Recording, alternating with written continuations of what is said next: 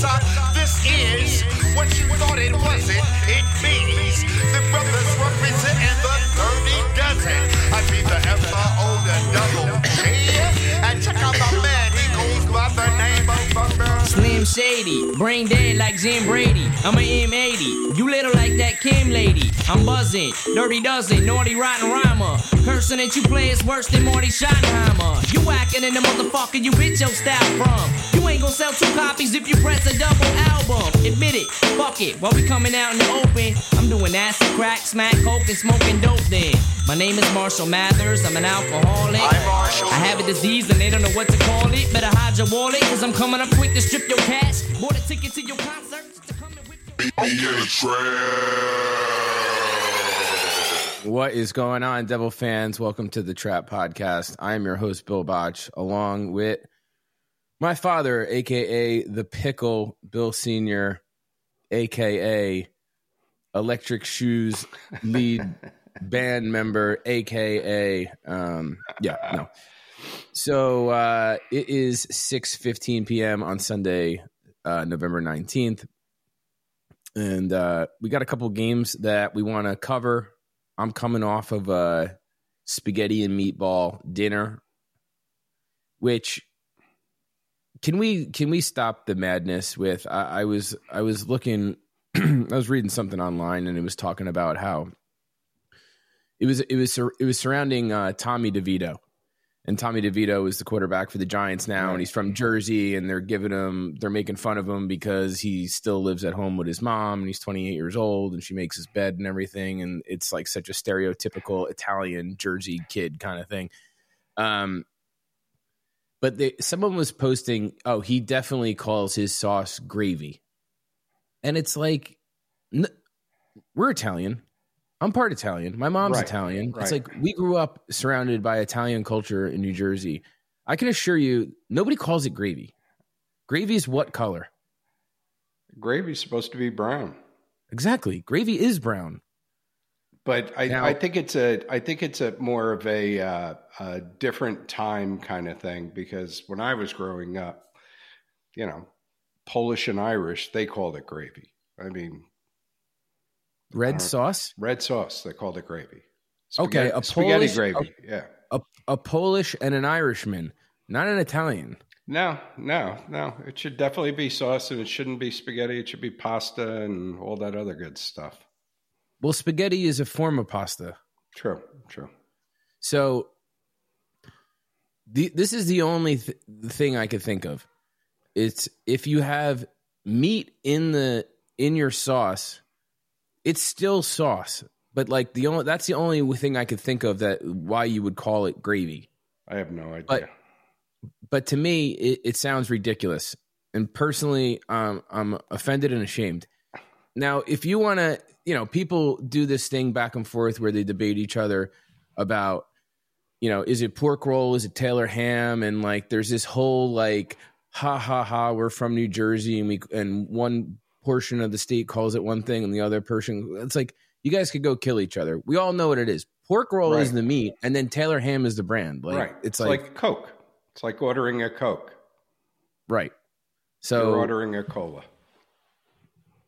So, you know, that's debatable, whether you call it Taylor ham or whether you call it pork roll, whatever. We understand. We know what we're talking about. But when you're talking about sauce and gravy you're putting on mashed potatoes and turkey. And sauce you're putting on Italian is red. I agree. The big question is, though, did you choke? Were you able to get through dinner? Okay. No, I don't. Good. I don't choke. It's just those chicken fingers. No, it's not just the chicken. It's like, you know what I choke the most on is like a short rib. Something that's like cooked really long and like kind of like is like stringy. Like if it's almost like you could cut it with a fork. It's not really choking either. It's just my windpipe closing. Kind of like Taylor ham and pork roll. It's like, what do you want to call it? You're not really choking, but you can't really breathe. I just need something to wash it down. Yeah. And then, so then what I do is I get like we've really exhausted this topic too. But what I do is I get like I'll get like a seltzer and I'll like take a swig of it thinking it's going to go down. But really, I just start, it just comes up worse. And I start foaming at the mouth like a rabid dog. That's pretty cool. But yeah, so a lot's happened since the last time that we've talked. The Devils played Thursday night on the road in Pittsburgh. No Timo Meyer, no Jack Hughes, no Nico. The lineup looked pretty suspect. It was the ugliest looking lineup I've seen. And it's crazy because we went into this season with we were so gung ho about the depth of our lineup and everything. That's the first time that they moved Holtz up so he could play with some skilled players, and he was playing with Mercer, and I think he was playing with Mercer and Palat, which they kept that line together for night's game. And I did a thing where I said, if you subscribe to the podcast and if you share this post on Twitter and Alexander Holtz scores a goal, I'm going to give $1 to everybody that scores the goal, right? And like, we've put some money into promoting the podcast and trying to get the right equipment and trying to be as easy to listen to as possible. Like, we're not good enough of creating content and stuff like that to where I wanted to at least make it sound good and be accessible to people and for people to know what's going on. And I thought that, I was like, you know what? Like, this could be a fun way for everyone to win $1. And it's like, it would be fun. And sure enough, he scored. He did. Not only did he score, but he had a couple really high-end scoring chances. I thought he played great. I thought it was probably his best game of the year. He played 200 feet. I mean, he was really good defensively too. Yeah, he was back checking, and you saw he started to feel it a little bit. He had a couple scoring opportunities. One was a 2-on-1 that they kind of took too long to get the puck over to him. Another time he could have had a breakaway and Mercer missed that pass, which, you could tell the frustration on Mercer, which is probably the first time that we've ever seen that. And he was smashing his, punching the boards and smashing his head into the boards. And that's not really a side that we've seen from Dawson Mercer. He's been a cool, like, pretty lovable, looks, very, has a positive outlook. Now, I don't know him personally, but I'm just saying that's the kind of vibe I get from him as the way that he handles himself. And to see him be that frustrated, I think, you never want to see somebody in distress, but it is good to see somebody that has passion and knows that they expect more from themselves and holds themselves to a certain level. But what was really cool was it was the Andre Palat's response to that, to him on the bench, and he kind of took his glove off and gave him a pat on the back and was like, it was just a reassuring hand from an elder statesman who's been around the block, who's also struggling. Everybody kind of has piled on to Palat at this point because of the size of his contract, and he hasn't produced, and he's had an opportunity playing on the first line. We know that he is a high character guy. We know he's a locker room guy. We know he's a warrior. There's no doubt about that. He's definitely one of the toughest guys on the team. But I think there is that mentorship that you might not see from just watching the games, that, he's a guy where when a team is gotten off to a rough start like the Devils have, it's going to be good to have someone like Andre Palat around to kind of guide these young kids and let them know it's a long season and how good of a player you are and what to expect, and don't overthink it and don't grip your stick too tight. And the physical sign of affection that he had with him, I thought was cool. And then, and that's coming from someone who's also struggling. So it's like, hey, listen, I'm right next to you. It's one thing if Jack Hughes is like, yeah, don't worry about it. You know what I mean? It's another thing from someone's like, I feel your pain right now, and we're going to get through this together kind of thing. But overall, to me, you would agree that that was the best 60 minutes of play that the team has had so far this season, right? For sure. They played as a team. They played, both ends of the ice, and they outworked them.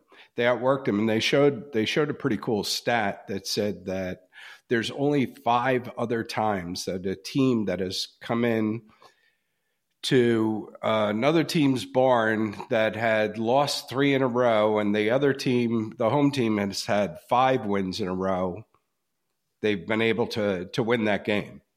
And you think about that, that's a pretty good stat, you know. It's only happened like 5 other times. Yeah, and I mean, I think a lot of it was the Devils like knew that they were going to just have to simplify things with the lineup that they had. You know what I mean? Like they weren't going to have the lean on the natural ability, lean on the natural talent that their players have. They were going to have to do some heavy lifting. And I think like a guy like Max Willman played well.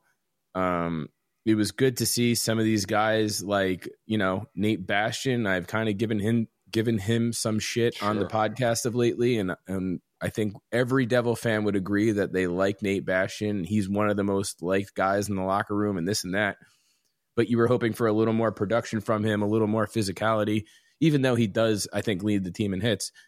To see him get on the board, and it was like, that was really good to see, because you're going to need a couple goals from him. And it's like, we're 16 games into the season at this point. It's like, you're going to need to start scoring. So I was happy to see Nate Bastian get on the board, get that monkey off of his back.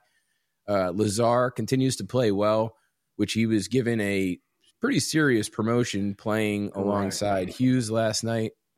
And I think that his game has been really good all season. He's a guy that I don't think ends up leaving the lineup anytime soon. He's a point A to point B player. He'll block shots. He'll go to the net hard.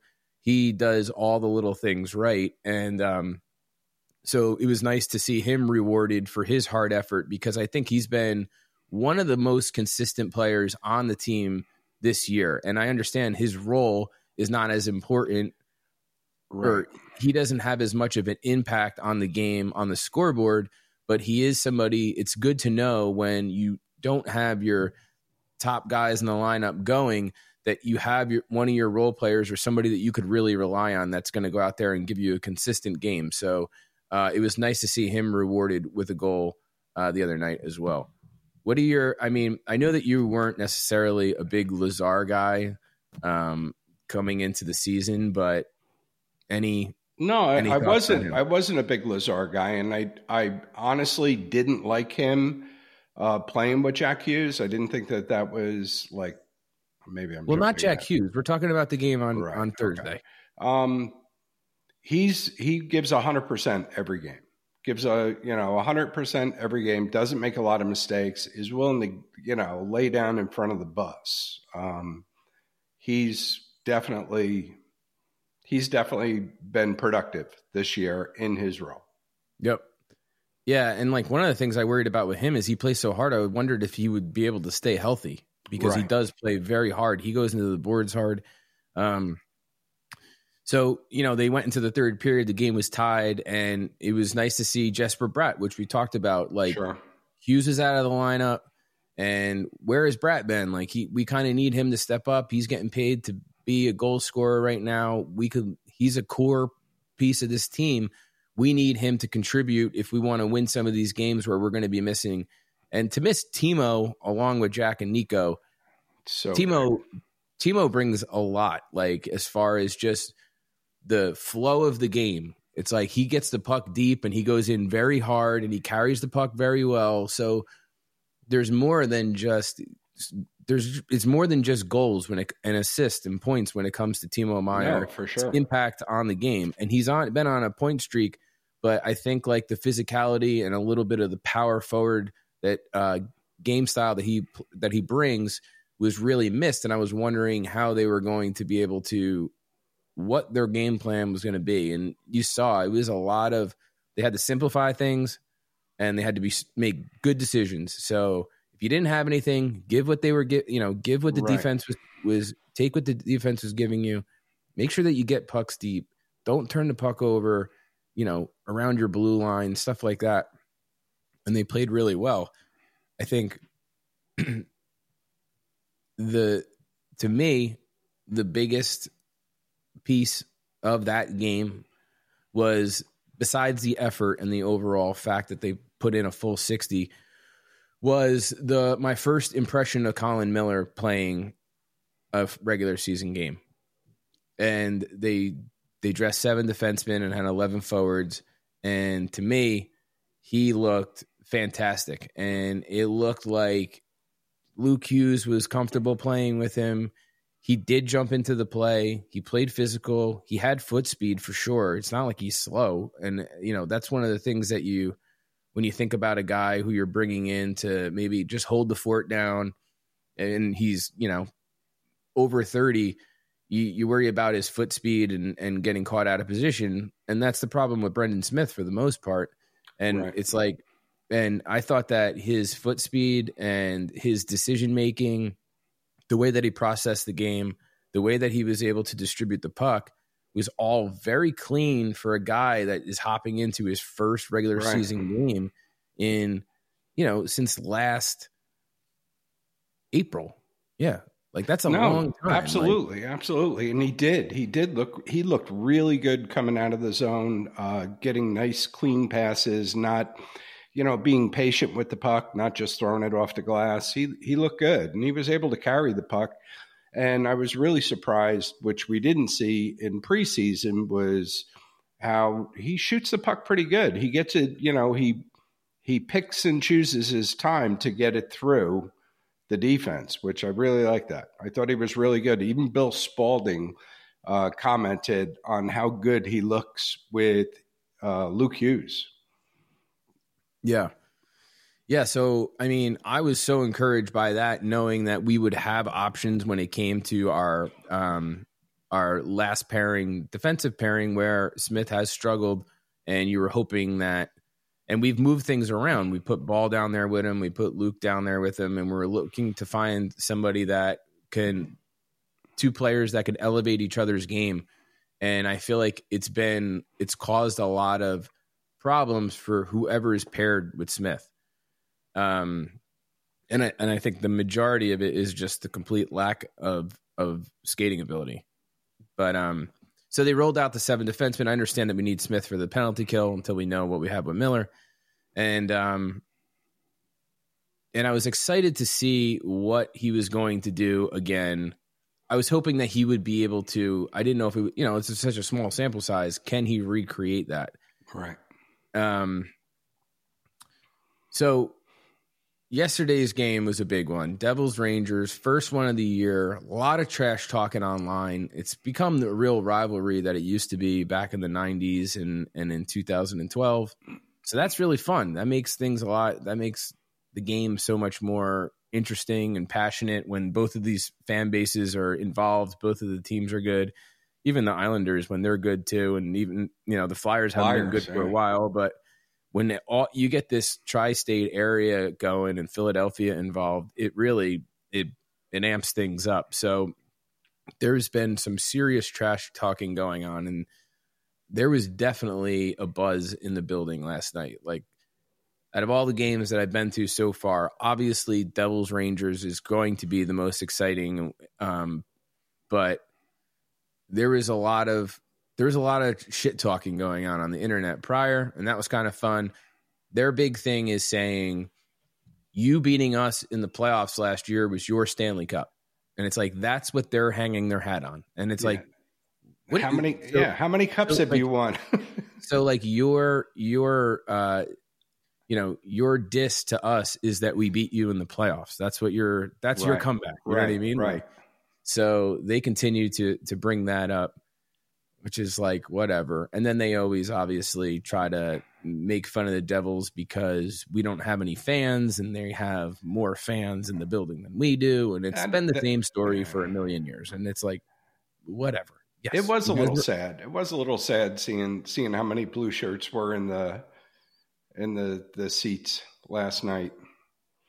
They had an 80-year head start on us, Dad. No, absolutely. I get it. And for them saying that, you know, they're our Stanley Cup, I mean, we won 3 cups since they won their last one. Come on. Yeah, they have one Stanley Cup in 83 years. Yeah, it's like give me. And the thing that really drives me crazy about the Rangers fans is they're like the most entitled fan base ever, and they've never won anything. And we've talked about this before too. Right. They basically parade around like they're the Montreal Canadiens or the New York Yankees, and they have 26 championships under their belt. Meanwhile, they've never done anything. So you couldn't win the Stanley Cup when there was 12 teams in the league. So it's like they think they're God's gift to earth. It's very similar to the Toronto Maple Leafs fans. And it's right. Like, if you haven't been exposed to them, they were ranked the most hated fan base in the league. And rightfully so. They parade around like they're the greatest thing ever. And I get it. Toronto is the biggest hockey market. They have the biggest fan base. The amount of players that play in the NHL that come from the suburbs of Toronto is insane. Sure. But that doesn't make your team good. And right. And what it does actually is it drives the cost of players way up. And it's like you play in the biggest market. Everyone loves you. You're a superstar. You're a brand. William Nylander, for example, they can't afford to even pay these people because once you play there and you have success, you just have your head explodes like Mitch Marner and John Tavares and Austin Matthews and you could go back to Dion Phaneuf and like all these players. You're a big deal if you're a foundational piece in Toronto. And the New York Rangers are the same thing. Their fans come in and they're such clowns. It's like there's normal people too, but they have such an obnoxious fan base. We had this guy that was sitting in front of us who was so wasted. He was like kind of heavy set, probably in his like late 30s, early 40s. And he was just standing up and starting shit with everybody in Section 7. And there was a lot of Ranger fans for sure. And he was trying to like have fun with it, but he was so drunk that he didn't realize like that he was annoying. And eventually I had to yell at him. Did Adrian put him in his place? No. I was like, hey, turkey neck, sit down. Thanksgiving's not till Thursday.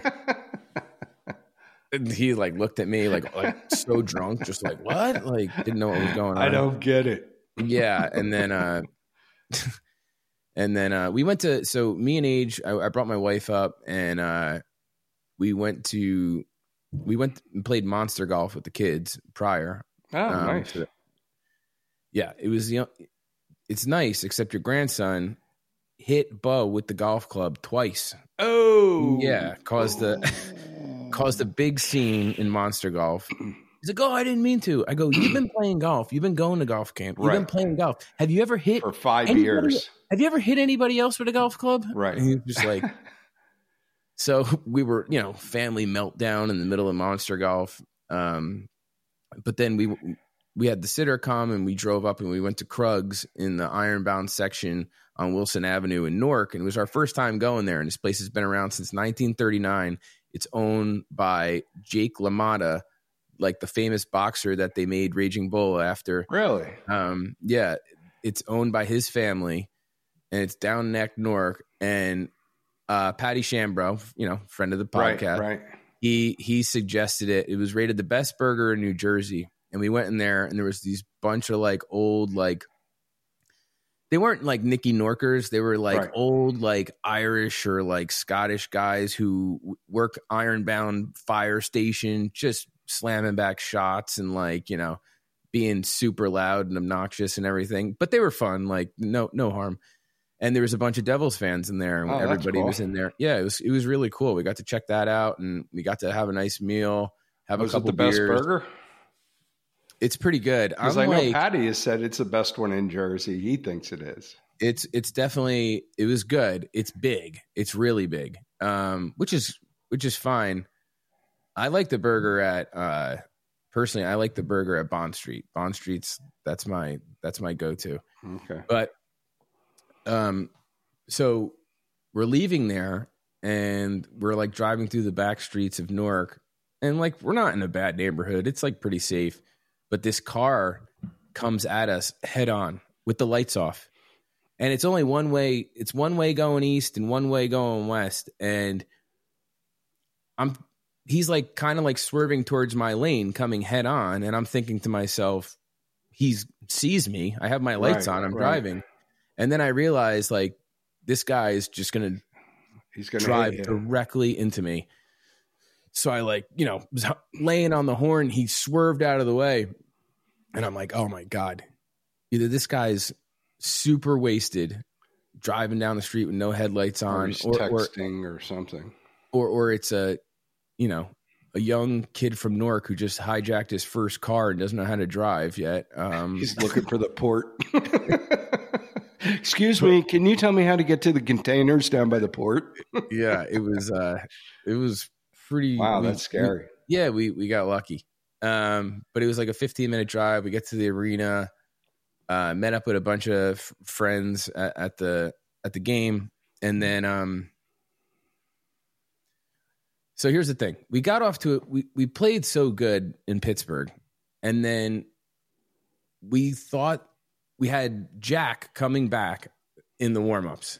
And to me, if you have to make a game time decision and you have to actually go out and warm up to know that if you're okay 10 minutes before the game, 20 minutes before the game, you're probably not okay. Probably not good to go. Right. I get it. It's the Rangers. And I understand that that's an important game. And that's one of the things that I like about Jack Hughes, but I hope he wasn't putting himself in a position that could jeopardize any more of the season, because that's more important than this one game. But either way, Jack came back, and along with Shesterkin too. And that was like I think that made the game that much more exciting. All the Ranger fans got to see their franchise goalie, arguably the greatest goalie in the world. And then the Devils had their franchise player coming out who's kind of dominated and has a little bit of a rivalry. It's going to be the matchup forever. And there was just a buzz in the building, and it felt great. It was like there was nervous tension, and that was the first time in a regular season game that we've really had that. And you remember back to the playoffs, you were up at the games and going to the games. There was like a lot of nerves. You know what I mean? I know. At the end of the Rangers series, I was like, I don't even want to go to the Carolina series. Like I have a life. You know what I mean? Like I don't need this shit. So to see everybody as jazzed up as they were was really fun. It was an important game. And what was cool was after the first period, so we'll get into the game last night. I think Vitek, it was weird because Vitek did not play well, yet he did have a couple big saves, but he did not play well. And we're at a point where we have a serious problem on our hands. We are ranked 30th in goals expected, above expected. Right. And in our case, it's below expected. So saves, I meant, excuse me. So when it comes to saves expected from our goaltenders, both of them together, we're 30th. And the only people below us is Edmonton, who they literally fired their goalie. You know what I mean? Right. Like, our goaltending is a serious situation, and I am concerned about what the plan is moving forward, because, you know, I posted this stat today and I said, I don't think the Devils really can consider themselves a contender while their goaltending is this awful. And it got passed around quite a bit. Now we have like 10,000 people that have checked it out and it's like, the facts don't lie. And one of the things with last night was Vitek's rebound control was not good. He was caught out of position multiple times. He did make some big saves. I'm not debating that. He actually did. There was a couple times where you're like, all right, that was a clutch save. He made a really nice skate save on, I forget who it was, coming down the wing. But, you know, that shot off the faceoff from Panarin, and then also the Jimmy Vesey second goal. Those are goals that, like, good goalies are making those saves. The second Vesey goal, he was out of position. He made the save, but gave up a big rebound. And you wonder if, you know, is that Marino should be tying him up? And you know, I think they played well last night, so I'm not gonna beat up on them and stuff. But you could see there were defensive mistakes that we made that they capitalized on. Yeah, I mean, to me, it was a weird game. I mean, you had a lot of things that actually broke the Devil's way, which when you get the breaks, you'd like to get that W. Capitalize, you know what I mean? Yeah. So. We had the play where obviously the Hughes goal that very easily could have been the ref could have said we blew the whistle and it doesn't count, and it's like it should have counted and they made the right call, but I'm saying we've been screwed before, so we kind of got away with that. We got away with the Mike McLeod 5-minute penalty into a major into nothing. That was kind of big, and then the amount of whiffed opportunities from the Rangers was insane. I mean, Lafreniere, Vinny Trocheck, these guys had some open nets, and some of them they just straight up whiffed on. I think that the score could have gotten really out of control. And with that said, I think it could have gone the other way too, because Jesper Bratt had a breakaway that he wasn't able to capitalize on in the third period. That could have made it 4-2. That could have been a whole different game. You know what I mean? Right. Jack Hughes had a breakaway that he could have scored on. Right. Curtis Lazar had a breakaway that he could have scored on. Mike McLeod had a couple shots from the slot that he didn't take that led to nothing. There was a 2-on-1. McLeod kind of had a tougher game, in my opinion. And one of the guys who's had a couple rough games in a row to me has been Kevin Ball. And it's like, and it's going to happen to everybody. I mean, we saw it happen with Marino, and it's happened to Dougie. It's happened to Siegenthaler's going through a rough patch, but I think Kevin Ball has kind of had a rough couple games. And I don't think it's anything to worry about. I'm just acknowledging what I was seeing happening last night. And Jack looked amazing, by the way. He looked like he didn't miss a place. Yeah. He was crazy. But he did turn the puck over a couple times that led to odd man rushes the other way. He did turn the puck over, and he did miss a couple defensive assignments that cost us. But what he brings to our team, nobody else could do that. I mean, him just carrying the puck puts everybody else on their heels, which was pretty good. It was also really good watching him knock Trouba on his ass. I thought that was pretty good. I don't know what you're talking about. He did. He wound up. Trouba was leaning. It was in the defensive zone. It was in our defensive zone. And not Kreider on his ass. I think. I thought it was Trouba. I thought he knocked Trouba down. Maybe. I haven't watched the game again. I haven't gotten over the first one yet, so I didn't watch it again. I caught little bits and pieces. The replay today. But he, you know, not that you expect a physical game out of him, because you don't. But, you know, he's complete. And he's complete. And, you know, when it comes to the locker room, how'd you do? You know, he's not afraid to call out anybody. Yeah, I mean, it was you figure the power play goal that we had right before the end of the first period was huge. And did you see the relief on Palat's face after he scored that? It's like, that's a guy that expects a lot out of himself, and you know that he was really starting. It was bothering him that he's gone this long without scoring. It's like he's not a scoring machine, but that doesn't mean that he scores 15 to 20 goals roughly a year. And it's like we're this far into the season, he still hasn't put one in. Right. So to see him score, he also trucked Lindgren behind the net, which if you rewatch the game, he caught him with his head down and he barreled through him. So he had a really good shift. He's, you know, it's funny. He doesn't get on the board as much as you'd think, but he leaves an impression on the game just because of the way that he plays. So when the Devils got out of that first period, tied at 2, I was thinking to myself, oh, all right. Like that was a huge goal. And in the concession area, which all the restaurants were closed, but in the concession area, people were really like, dude, this is a hell of a game. Like everything was really tight. It was crisp. It was fast. It was intense. And the Trouba hit really was the Trouba hit was clean, first of all. And the Trouba hit on Timo Meyer, in my opinion, was also clean. With that said, that doesn't mean that you have to accept hits like that and you shouldn't be bothered and you shouldn't be pissed off when somebody hits one of your players like that.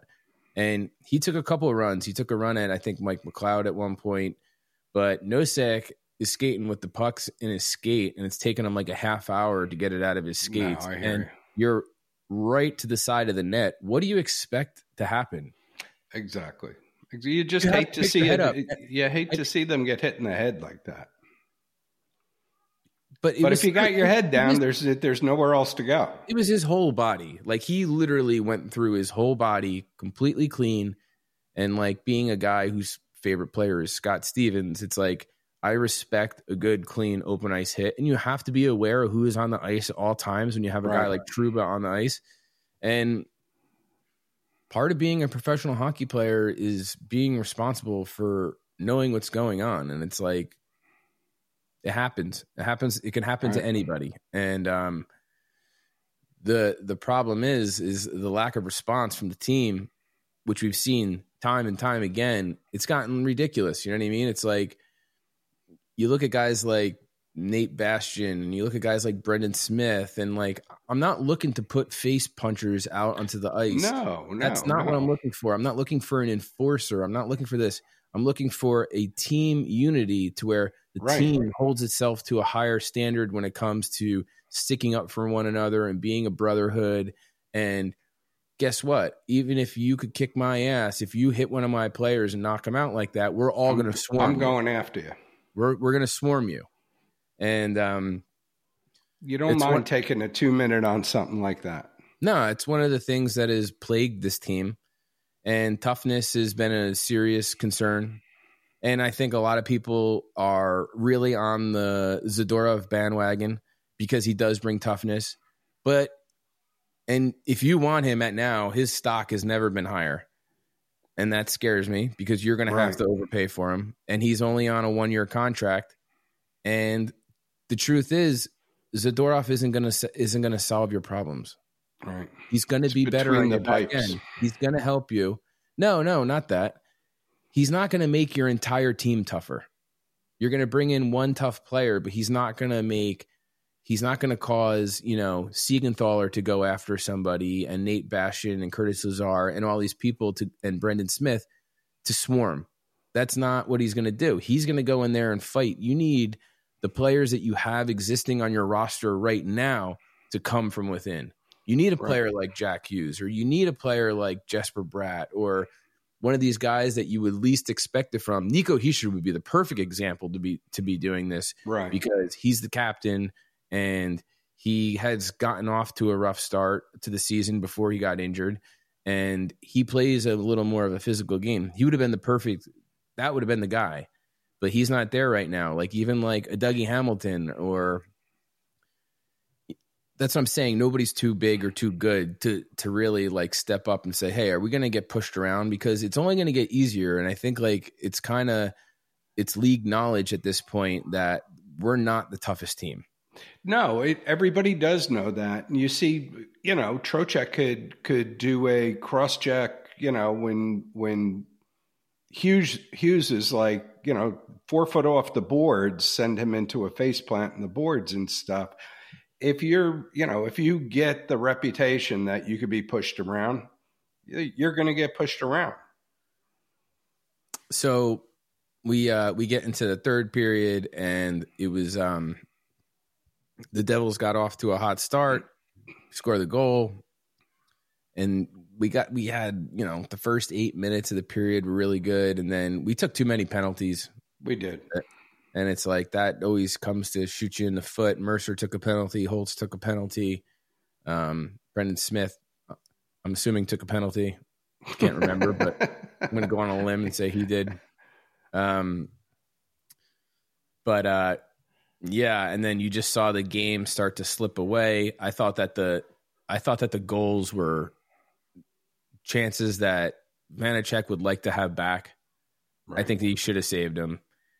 You know, his goal, his save expected goals against was higher by, I believe it was a goal and a half compared to Shesterkin, which was -1.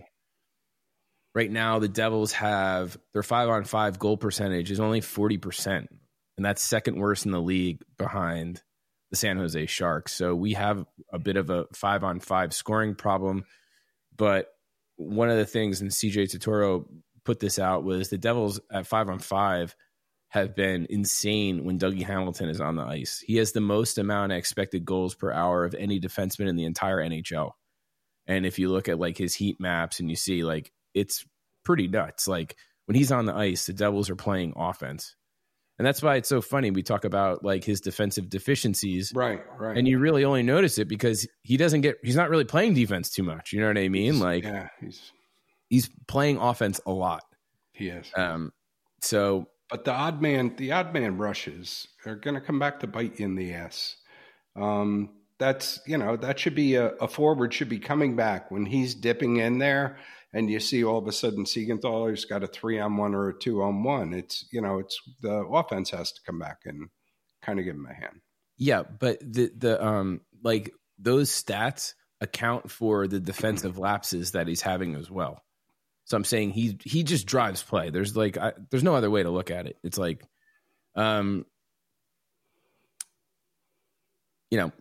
Holtz took the penalty. I wonder if that's going to cost him his job. You know what I mean? Because they did score. They did score on that power play. And then, to me, one of the best looking players on the ice was Colin Miller again, and he was able to repeat the performance that he had on Thursday night versus Pittsburgh. He looked much better than Smith, and he was all over the ice. There was a couple plays where he came back and made one-on-one defensive plays where he took the puck away from players and didn't take a penalty and was able to transition and puck distribution and skate with it. And he was all over the place, and he played pretty physical too. So I have been very impressed with Colin Miller, and I hope that he sees more ice time. We were down to 10 forwards yesterday. If it were me, I probably would have moved Brendan Smith up to play wing because that's something that he's done in the past too. You know what I mean? And you could always drop him back to play on a penalty kill. You get into, we talked about it. You kind of wanted to see Schmid last night, and Schmid has obviously played really well versus the Rangers going back to the playoff series last year. And I probably would have played him as well, just because you have to keep playing him. I mean, sure.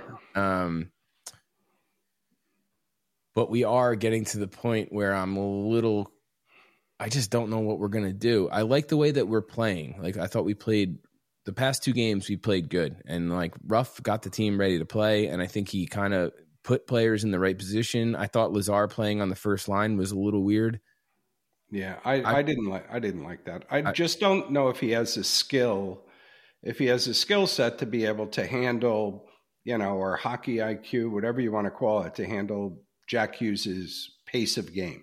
Yeah, I wondered if it was just a protection, if he was playing Lazar with Hughes, knowing that he was coming in off of an injury, knowing that the Rangers played pretty physical.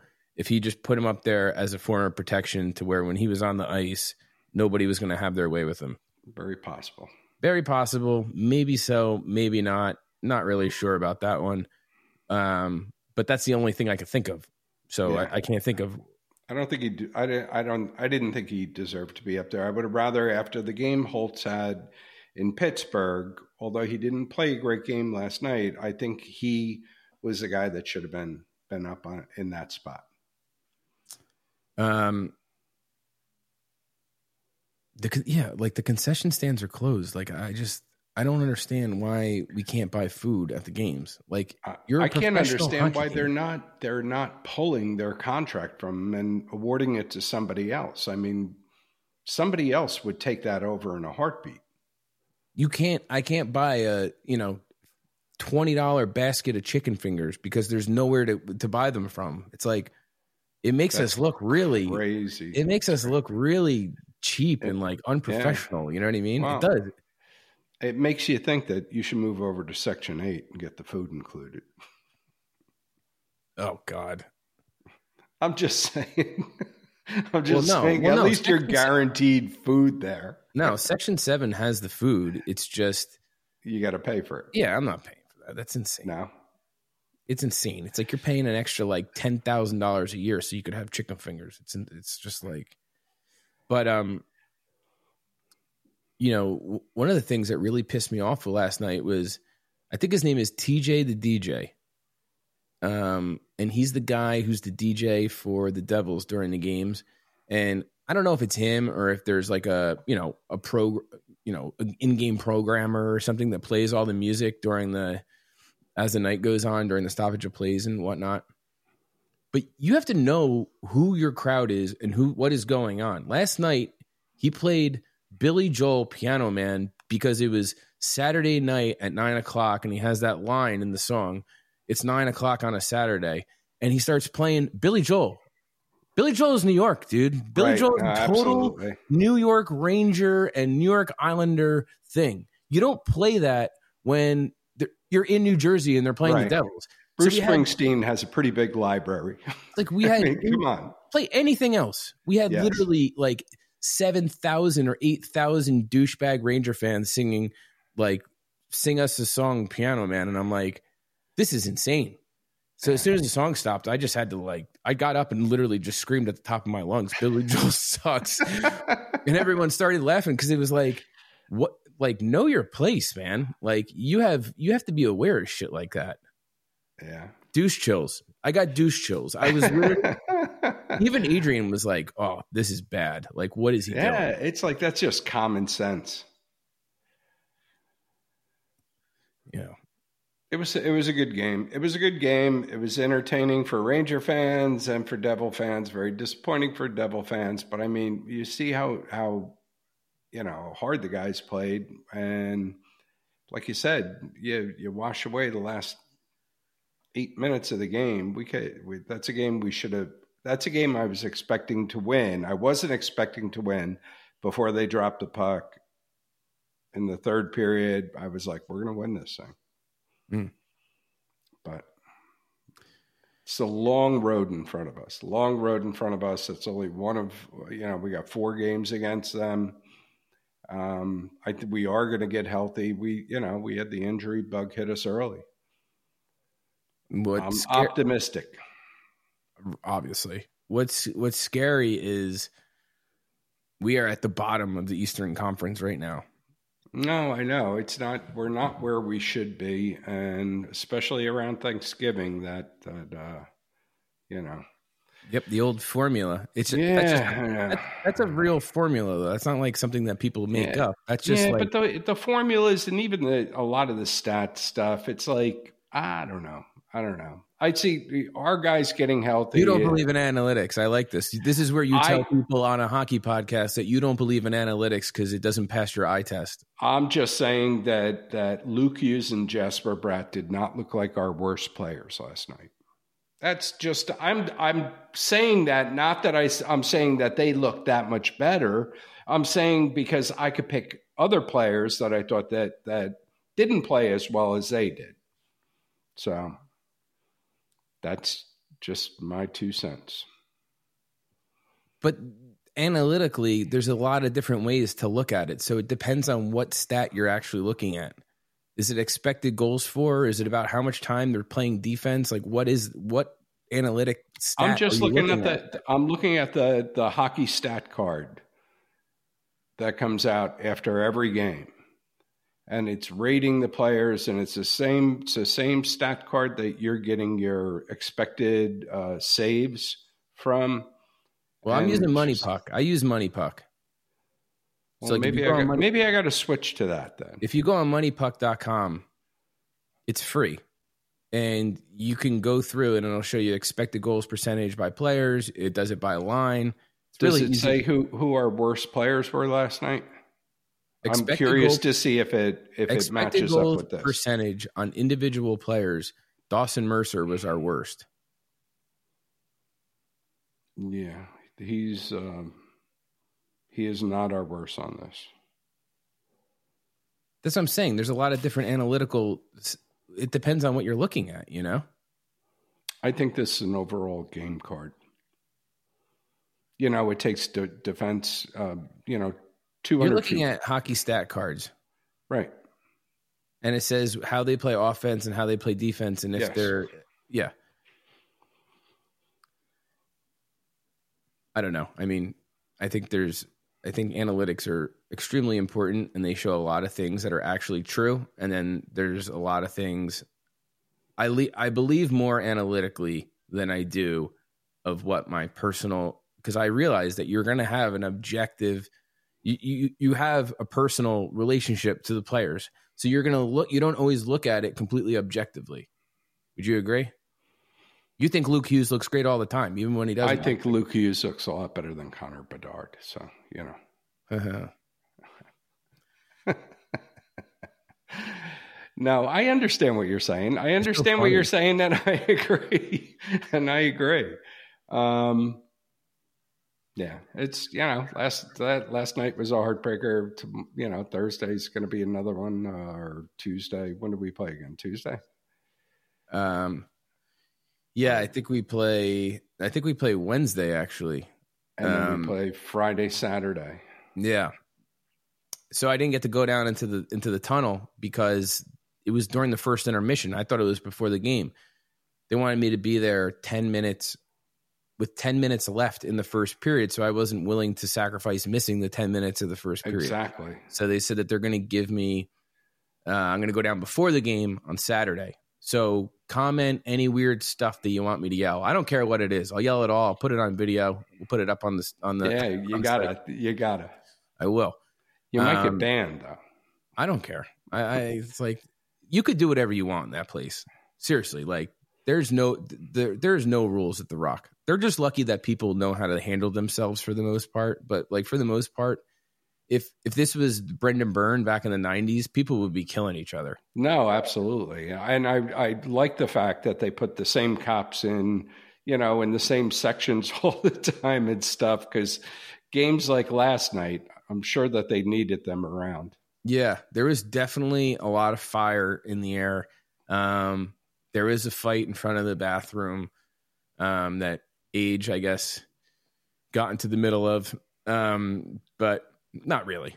She was like, oh, man. She was just too close to it. She was trying to get through to like, And it was like people were going at it. But what was really strange last night was we got home, we're pulling onto the block, and I have this huge sign on my front lawn.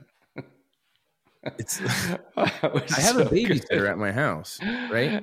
And she didn't think to go outside. I pull up, and there's this huge sign on my front lawn that says "Happy 50th Birthday, Marge."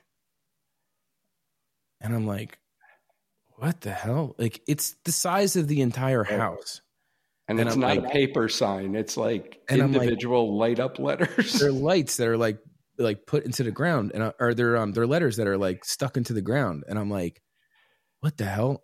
And meanwhile, I have a babysitter there. So me and Adrian are like looking at each other like, what the hell? We don't even know a Marge. So we walk into the house, and she's like sitting on the couch, and this is like a woman, like, in her 30s or 40s or whatever. And I'm like, hey, you didn't happen to notice the people out on the front lawn, like at some point? Right. And she's like, you know what? I did. I saw the lights go on, and there were people out there, but I just figured it was you guys. And then I was like, didn't come in.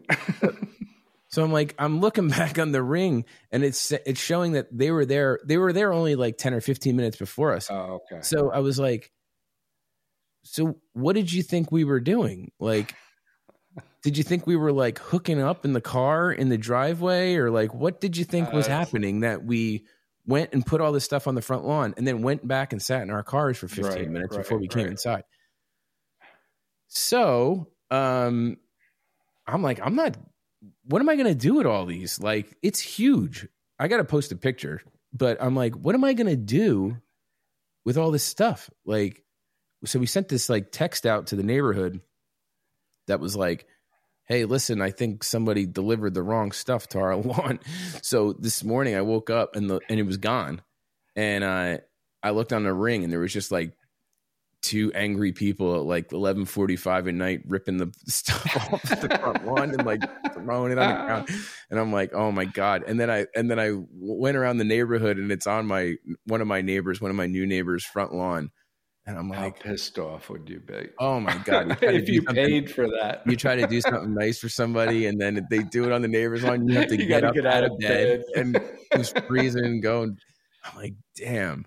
Oh, that's funny. Happy 50th birthday, Marge.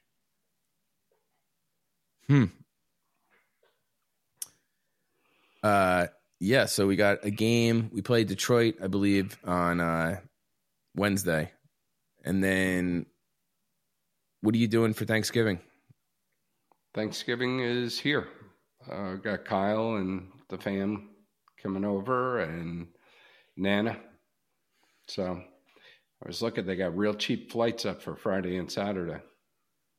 Oh, nice. Yeah. I try and talk your mom into coming up and she's like, no, we're in Florida now. I'm in Florida for I don't blame her. Season. I know. The two games back to back is nice short trip. So yeah, it is. I'm bringing the whole family on awesome. Friday. Yeah. So we're going to have the five of us are going to be there causing trouble. And then Saturday. The tickets are surprisingly cheap for Friday and Saturday's games. I was looking like two rows, your row 17, right? Mm-hmm. Two rows in front of you were like $140 a piece on the aisle. And, you know, they're unusually cheap for those 2 days. I guess they figure people are traveling. Yeah, it's the holidays. Sure. All right. Well, that's all we got for now. You know, they didn't go 0-2, which we were worried about what would happen with Lindy Ruff and everything. And they showed a lot of character and they came out and I think they fought for their coach. And I appreciate the fact that he got them ready for these two games because they did not come out flat and they were able to execute for the most part. There's definitely still some work to be done. And there's still some question marks in the pipes. And you want to see him get a little bit better defensively, but with the emergence of Colin Miller, I think there's an opportunity to really boost the back end. Hopefully we Nico get to will be back sooner or later, and so will Timo. I don't know about Nico. I'm not so. Yeah, it's scary that you're not hearing anything about him. Well, there's no way to do it. They basically just test you every day and see how you feel. It's a how you feel basis, and like a head injury. A concussion can last a very long time. So I would much rather see somebody have a physical injury that they're recouping from, you know, right. Like a Timo has maybe like a pulled, you know, whatever. And coming back from that rather than a head injury, because you can go 2 or 3 days where you feel fine and you think you're ready to go. And then you could feel like shit for a week afterwards. Yeah, you know what I mean? And it lasts your lifetime too. Yeah, so. No, I mean, that goes without saying. And then also you're much more susceptible to concussions and brain injuries right. Once you come back as well. So, you know, Sidney Crosby really, he didn't luck out, but he was one of the very few guys where he missed an entire season and then he came back and was actually pretty good. I mean, but you see some of these guys, they get hit a couple times and, you know, it's funny to make it to a professional athlete when it comes to concussions, you have to have you're literally built to where you're able to sustain head collisions more than other people are without being concussed. You know what I mean? Like there's no way a football player makes it through high school and then makes it through college football and makes it into the pros and has a 10-year career in the pros and only has a handful of concussions when someone else can get hit the same exact way. And they're prone to concussions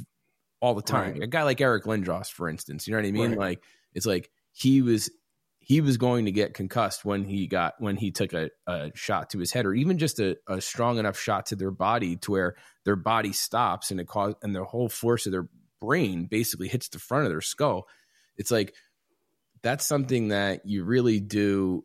You hope that And the way that he plays is like he puts himself in a lot of very vulnerable positions. Like you're saying, like Lindgren getting hit behind the net. Like he's always got the face on. He's always getting nailed and stuff like that. And I feel like Nico kind of puts himself into bad position. No, I'm not talking about concussions. I'm just saying just putting yourself in bad positions and stuff. Vulnerable positions to where you're going to get hit a lot. Well, Lindgren gets hurt a lot blocking pucks. He does.